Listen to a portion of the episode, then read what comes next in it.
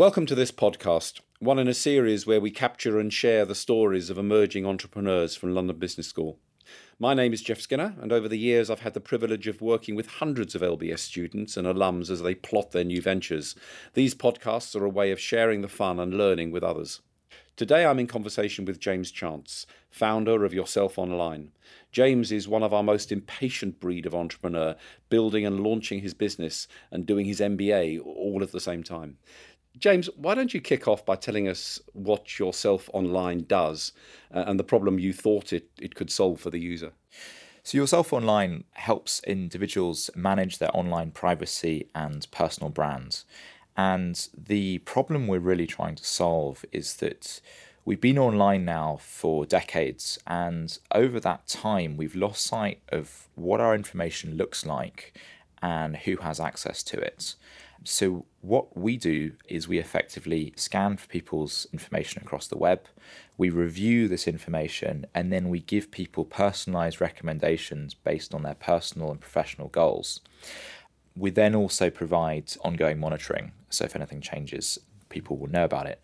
But primarily, the aim of the service is to enable people to get things how they want them from a personal side. So, for example, finding old content that's online about them and taking it down, changing their privacy settings so they're maybe less visible online, and then also help their professional goals. Say, for example, getting recommendations of the sites they should be on to help their career professionally, and also some of the content that they should be talking about as well. All right. So this was a two-stage process, though, wasn't it? I mean, the idea of shaping came after the the idea of actually exploring. Yes. And does that characterise the whole of your journey? I mean, was it a light bulb moment where the entire concept just formed in your head, or has this kind of been a slow evolving type of hunch where the, the business has evolved? Definitely a more gradual process of evolution. So from the initial idea of thinking, hang on, you know, people have lost sight of where their data is and what their what it looks like, through to the kind of firstly then understanding, you know, what are the types of things that people care about, how are people concerned, and then coming into the things of saying, well, okay, well, are people concerned about it enough to to really pay for it? And then and ultimately what is the things that they'd like beyond that that would be the nice you know the things that could actually really turn it into quite an attractive service for somebody to subscribe to? So you quit the day job and you came to LBS, but the idea, the seed of the idea was was there at that point.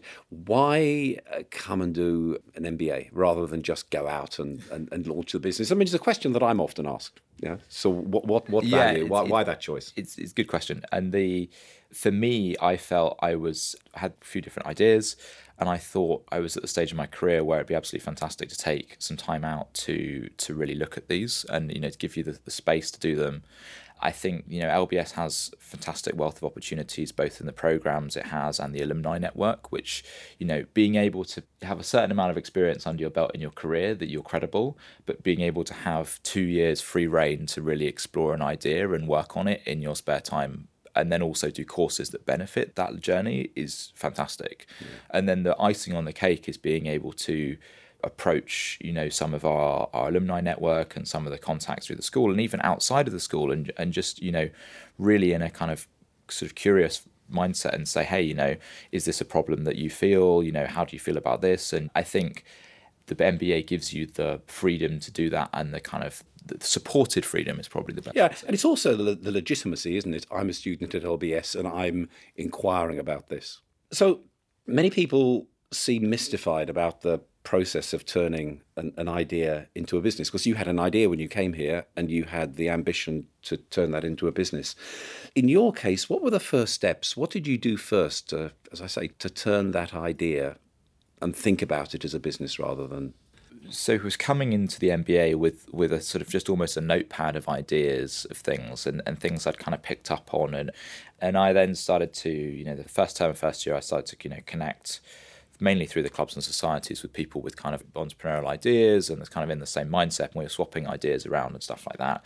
And then we we then came to February of my first year and we had our LBS hackathon which is a weekends to really you know you start off with an idea at the beginning and you kind of pitch your idea and then build a small team and then work on an idea for 48 hours and then pitch it to judges And for that, I, I was then thinking, you know, I've got these ideas, which one I really want to enter one, shall I do it? And it was really almost a bit of a last minute decision to be like, yeah, actually, this is going to sit on a piece of paper for a while until I actually, you know, really go and test it out there.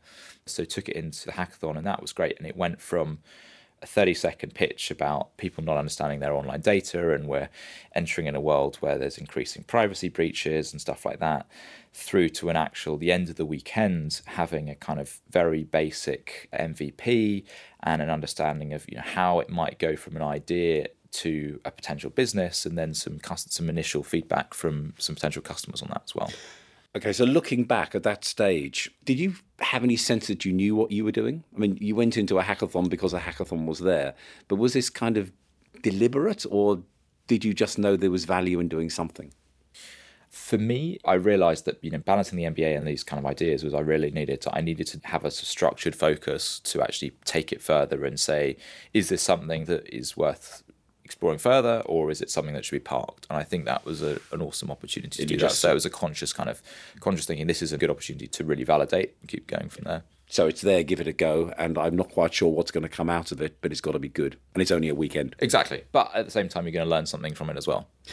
People associate hackathons with this, this wonderful thing called an MVP or a minimum viable product.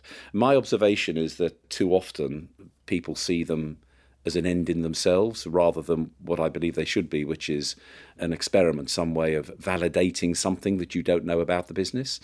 You touched on this a little bit, but what was the value of, of that initial? I mean, what was your MVP coming out of that, and what did it teach you? Good point. So, for us, as I've been working on the idea since and, and has kind of built a team, we've always kind of tried to use the MVPs as a way of gathering feedback and it's ultimately answering questions to then get to the next thing. And for me at the beginning in that in the hackathon, in the time we had, it was really able to answer the kind of market demand question of would people want it? Is this something people would be interested in using? And the initial MVP was just literally a, a you know a few different screens of a mock-up of an app that takes the idea from a you know a couple of lines to actually some visuals that would really show potentially how it could work. At that stage, we didn't have any idea of really the technicalities of how we'd actually build the thing for real. but that's a, that's aside from it, and that's that's been a bigger hurdle since then. But yeah, I think that was that that kind of market demand question of you know is this something people would be interested in using? There's such a temptation to go on measuring. And how you know when you have measured enough, whether you've got the degree of confidence that you need, and you say, "Fine, let's move on." For us so far, it's it's been quite subjective. So we've interviewed in detail probably about close to kind of sixty customers now across a range of different user segments. And it's really when you start to get people saying the same things in kind of when you're you getting to kind of hearing the same things 10 12 15 upwards time and you know you when you get to the point when you're interviewing something someone and you know potentially what they're about to say before they say it i think you get the feeling of you've got enough feedback on that and so then you, you can kind of move on. you just sense when you've hit diminishing returns. Yeah so far i know there is some we're trying to we, we know we are trying to get a little bit more metrics oriented and i know that the but you recommended the book lean analytics really really useful for for that an early stage kind of getting validation and kind of taking a quantitative approach to you know user feedback when it's generally quite qualitative right and then coming out of there i imagine that it raised more questions than it answered. I mean, that's what competitions have a habit of doing. You know, you learn, you build confidence, uh, you test something, but but often you realize just how many more things you need to know before you have anything that's truly yeah, viable. Exactly. So, what did you do next? So after the the hackathon, I was fortunate enough to team up with Dimitrios, who was a colleague from my last job at Google, and he agreed to come on board as my technical co-founder. So I then sort of teamed up with him, and then we then started thinking a bit about how how we could take the initial MVP that we had, which was really around gauging customer demand, and then run it in a way where we could give the impression of an actual service. So we then went into the idea of having a concierge or mechanical Turk type prototype. And this would allow us to understand more around the technical feasibility of building the service and doing it manually to begin with, with some increasing automation. Actually, gathering people's information on the web across different sites, analyzing that and, and looking for examples of where people's data is, is probably on the web without their knowledge or their privacy is probably more than they think it probably is, and then actually presenting them back to them in a report. And that was the second MVP, as it would be, and, and really get doing that, stepping that through and using this kind of concierge approach gave us the ability to to understand, you know, if we're going to automate it, then how would we automate it, and what where would we go next? Right. Okay. And this was a stage where you also, I mean, I observed, started to commit to the idea in two different ways. That the, the first was that you decided not to do an internship, but instead spend the summer focusing on this, which gave you a, a full two months to do something. I mean, what did you do, and how did you use that that period of time? so that was exactly that was the the first kind of commitment was having met Dimitrios, my my technical lead, and got this initial concierge prototype going. The opportunity to then take the idea into the entrepreneurship summer school at LBS was really the next kind of clear step, and then it then became a case of trying to get the then prototype in front of as many people to get feedback on it and really have a structured way of researching the different aspects of the business. And I think the sort of the structured research part of the entrepreneurship summer school was a fantastic way of doing that. And that then forced sort of giving that the sort of structured framework for the summer that meant that I could then shy out the the prototype with different user segments, understand which segment was receptive, think about the business model a bit more, start to maybe think about talking about what the commercials commercials look like, and then that would give us a, structured way of getting as much feedback as we could from that version of the prototype and the MVP, sort of V2 as it was at this point, to then be able to say where do we go from it next? And is this something to kind of commit to beyond the summer? And the marvelous target audience you had that i mean i remember it. I remember your first online presence. And, and of course then you could start using students as people to, to test this out. Exactly. And one of the fortunate things is our initial kind of target market group has been graduating master students and also people who are a kind of a career inflection point, which a lot of people going through LBS are is there's a step change from one career to another and people are looking to manage their online data both in terms of you know their old photos old social media and kind of getting greater control over their privacy, but then at the same time saying, okay, I'm looking to explore aspects in, in a new industry. How can I represent myself in the best way and be in the right places for jobs in that new industry that I'm interested in exploring? Yeah, so they were the perfect target customer. 100%. Yeah, okay. Now, the other ways in which you committed, a little unintentionally, uh, you channeled so much energy into the venture in that third term that your grade slipped and you didn't uh, get the first choice of exchange. But actually, this ended up being a blessing in disguise uh, because you, you headed off to Austin. Exactly, and I have to admit that yeah, the coming from a non non finance or accounting background and and then trying to work on a, on a business idea most of your time and then also trying to do finance and accounting and all of this fun stuff in your first year it's a bit of a struggle but we got there. There was there were not, no no fails. It was all it was all fairly respectable. But um you know I, I didn't get my you know first choice of exchange school as part of the exchange program but actually that was a possibly one of the the best things to come out of the MBA, and and then moved over to Austin, Austin, Texas, in the middle of uh, August. And Austin is is you know one of the fastest growing cities in the US right now, and they have a huge tech boom. A lot of money coming out of San Francisco and the, the Valley going into Austin and other places as well, and a kind of blossoming entrepreneurial ecosystem as part of the university. So it was fantastic to take the idea and the work we've done so far and, and kind of road test it in Austin and kind of plug into the tech ecosystem there and the, and the kind of some of the experience of people coming out of the bay. And that gave us a bit of ability to kind of have new perspectives on the idea and also reflect on where we've gone so far and, and actually start to think a bit more seriously about you know what are the next steps? What is how much team how much of a size of a team we're going to need? What does the potential financial forecast look like? Does it kind of wash its face? And actually mix with people who've been through that. Yeah 100 percent. And you know we were were able to to work with people over there that had you know exited companies to people like Salesforce and you know gone through the the sort of VC fundraising thing as well and and you know to then get their advices at that point in the journey was fantastic. So got to ask, have you ever been concerned about socializing your idea so much that that others nick it? Good question, and it, it's something I I grappled with a little bit at the at the early stage And then as I found that I was working on the idea more, and as we got a team together, actually realized that we've been working on it now for over a year and there's still things that we know that are potential risks and things that we're going to struggle with from a technical perspective to get it where we want it to go. And i was really thinking that actually if we are this far down and, and coming from a background from the kind of tech space before i think anyone who's coming at it from a standing start is going to be is, is going to be difficult. And i think also on the flip side of that the benefits in in vocalizing it in terms of the the feedback that you get far outweighs operating in a vacuum. Yeah. Okay. Anybody who is is a, is a hermit.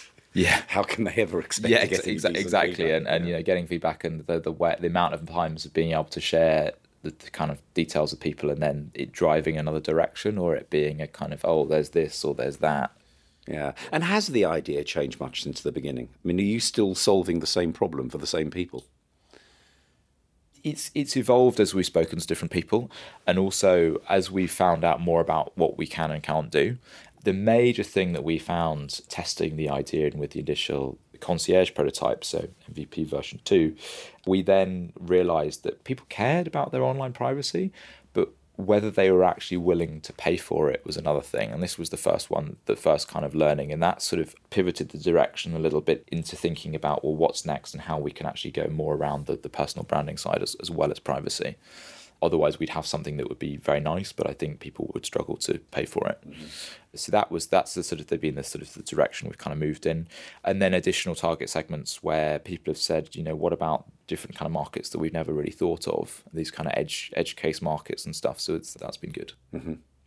And the idea is also, I think, moved in. I'm tell me if I'm wrong here. Was on a moved from just assessing your online presence to helping people to shape it. Exactly the danger with a business like this is that people plug in, get their online presence, say thank you very much, and you never see them again. You know, where's the long term value in the in the relationship that you can build up with a, with a with a user? Good question. And this is this is something that has evolved as we've been working on the idea, and you know we've understood and we've sort of spoken to spoken to users. And for us, it's it's moving from just being in a reactive sort of mode where giving people a snapshot of where their data is and, and what it looks like to being more proactive and actually giving people recommendations based on their goals and their kind of career goals and, and maybe personal goals as well as to how they can manage their online data. And as their online lives change, you know, being there for our users. So as people, you know, say move into new jobs or promotions, or say, for example, go and speak at conferences or something, then we can be there to provide them with advice about how they can, you know, represent themselves in the best way. Okay, so as their as their online lives evolve and as their lives evolve, you're the place that they turn to for advice on what I now need, how I'm going to be seen and what I need to do about it. Exactly. And there's there's interesting things that we've discovered from speaking to people so far and, and how they use the web very much changes as people go through both different personal life stages and professional life stages and what it means to them on different sites they interact with change in that over that time. So, has in any way this changed from a B2C business into a B2B business? Yes, it, it as we've kind of gone through the different you know different iterations and spoken to different people and got feedback it has moved from an initially a b to c product to a b to b to c product. So our intention is always very much to to focus on the end customer and the user and it's very much that individual's data that it should always be their data and it's something that's very personal. But you know, the benefits for managing that data more closely and, and being on top of it is something that's applicable for both individuals but also organizations as well sometimes. So, say, for example, take a professional services firm, say a consulting firm, for them to be able to provide our service to their employees as an additional benefit is something that benefits their employees in terms of having an understanding of their data and their privacy but also benefits the organization as the individual can build out their online presence to give them greater voice in the markets and you know to actually be more proactive you know around their professional goals and actually talking about what they're working on professionally that will have a benefit for the organization as well. I mean i, I suppose the trend here is that people's personal and professional lives are just merging into one. I mean they're indistinguishable. You have an online presence that's it. Exactly and people are viewing it as they want to stay on top of both and they're personal lives online does become part of their professional profiles as well even how easy it is to look people up and you know how the you know different sites in some ways are converging i mean it seems to me where we're heading is the need for, for, for laws against discrimination against your former self uh, no, completely. And we're in an age now where it's never been as easy to really make deductions about people based on the information they have online and, and what they've done in their past. And one of the principles that we have behind the business is that people ultimately should be the masters of their own online legacy. One huge concern for the lone founder is the team, how you find partners and, and how much of your business to give them. But you started off as one, are you now two? I don't think you are two, you're more than two now, aren't you? So we have three of us near enough full time, and then we have four people on a part time basis that are mainly on the technical sides and doing things like product management. And so I was fortunate that my technical co founder was an engineer that worked with me when I was at Google, and he is a sort of like a lot of, of kind of engineers they're kind of they're motivated in curious ways and for him he just left work because he really was looking for kind of what's next in terms of the next project. And for him he was interested in the idea and, and kind of had some knowledge of the space. And especially when you got into some of the, some of the things around some of the analysis we do and some of the bits of AI we're using as well. So that was his kind of motivations. And he kind of came on to help build the concierge prototype and it's been on there from since and then the you know the rest of the team I really grew through my network at the MBA. So then having having had Demetrius join my team, Raquel uh, joined my team, and she's a colleague that I met in my in my stream on the on the MBA. Has background in, in product management and product marketing, and we just you know we were both kind of bouncing around ideas around where we where it could go, and and then from there we've we've then had two colleagues from the first year of the MBA join us as, as kind of interns in product marketing. And then actually using the school's kind of connections and through introductions, we've then recruited two experienced computer science students from King's College. So that's it's sort of grown mainly through the school network, which has been yeah, fantastic. Fantastic, isn't it? It's great. And another common dilemma is fundraising. You've got to be figuring out and balancing you know whether you you want to bootstrap and keep it all or whether it's actually a bit of a land grab and you've got to scale fast because i mean the idea itself is great but you can kind of see it becoming ubiquitous so there is a sense there that you're in a hurry Exactly. I mean, that's the thing. I, I occasionally wake up at 3 a.m. in the morning thinking, and um, how many people have joined the site this week, and uh, uh, and all all of those kind of you know what keeps you up at night dilemmas.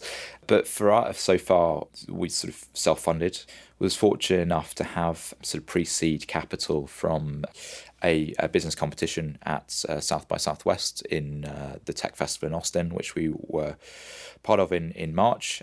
And we're thankful for the yeah, the University of Texas and South by Southwest for having us there as well, and and that's been well along the way. And now we're we're really at that point of of kind of fundraising. And for us, I think it is a case of we we carry on as long as we can to to really validate the things we need to from bootstrap some of the funding we have and then position ourselves as best we can to do a, a fundraise that's that's kind of allows us to get a meaningful amount of momentum on the idea and actually you know keep the size of the team we have and, and really push on some of the leads we've we've got so far and keep the product going along the roadmap we've kind of got. But there must be that dilemma, and yeah, as well as keeping yourself awake at three o'clock in the morning, wondering whether anybody signed up to the service who else is developing this? And actually, do I need to raise the several million in one go in order to be able to scale fast? Timing is a really difficult one. And I think with the timing piece, you're balancing the user needs and the kind of user awareness bit around the kind of what else, the where are your competitors at? And we've been quite you know we're mainly looking to the US to see who is moving in the space, and funnily enough, we have seen two more players launch this year since having been working on the idea since you know April last year. We sort of started to see it, and we, we are actively tracking that, and that's one of the things we're doing doing quite a lot. And it, it's just that sweet spot of trying to get the right amount of user momentum and actually seeing the space warming up and having, you know, I think users are much more aware this year of their online privacy and their personal data than they've ever been. At the same time, you know, uh, we're starting to see more people looking at the space. Investors are actually thinking, yes, this could actually be the next kind of category. And hopefully we're coming to the sweet spot between all three of those and, and being in hopefully in the right place at the right time. You've managed to balance the demands of the MBA course with the desire to build the business. Did you ever consider doing the cliched thing and dropping out to throw yourself all the way in it. You know, you hear so many stories of entrepreneurs who said they dropped out of college to start their business, but here you are. Yeah, I'm still here, still here just about. I mean, the last term was fairly close, I'd say, in terms of getting all of the electives wrapped up. Towards the end, I have to admit there was a point where you're you're balancing so many things, and, and I think coming at the you know the courses and and the course you know some of the lectures with the same eyes as you did in the first term and day one is is difficult but the thing with the I think with the brilliant thing about the electives at LBS is I'd always picked my electives to be kind of fairly super relevant to what I was doing. So, you know, going into things like, you know, the managing the growing business course, things like leading teams and organizations, just absolutely fantastic. And having at that point things that were quite actionable and it just being in the point where you know you, we just say for example leading teams and organizations we're talking about you know how you can build your kind of mission culture values purpose kind of piece and then talking about that one week and then getting the team together and we had a meeting a couple of weeks ago where we actually sort of sat down for a room for half a day and we're like well what do we want to be and being able to take stuff straight out of the course and actually really apply it and then actually see some of the results and see things move was was what kind of kept me there. And next step, you're into the incubator, maybe. Yes, so that's coming up. That's reminding me it's on my to do list. So I think I've still got a couple of weeks yet. We are looking at accelerator programs both in the US and, and the UK and have a number of different kind of irons in the fire for that. And then for us, we're having having a, in the early stages of having discussions with with investors about you know taking the business forwards and ideally trying to keep the team together and keep going with the momentum we have. And for me, what would be absolutely fantastic would be to get to the point where it comes to graduation in the, the beginning of July, with just that certainty of you know having the next year or so to kind of continue the work we've been doing. So look, James, thanks so much for spending the time with us. I mean, what comes out of this, from my perspective, is the that the method, I mean, you may not have known what method you were going to be using to build this business, the process, but clearly this has been a very structured, ordered process of evidence gathering and then acting on that evidence. So there's clear structure and clear rigor, it, it seems to me, in which the, the way in which this business is building up. And I'm going to be uh, fascinated and privileged to see how it, it grows over the next couple of years. So thank you. Thanks, Jeff. So, thank you for listening uh, to this, our second episode in a podcast on entrepreneurship. For more on entrepreneurship and the different ways in which we equip entrepreneurs here at LBS, go to london.edu forward slash innovation and follow us on Twitter at LBS Entrepreneurship.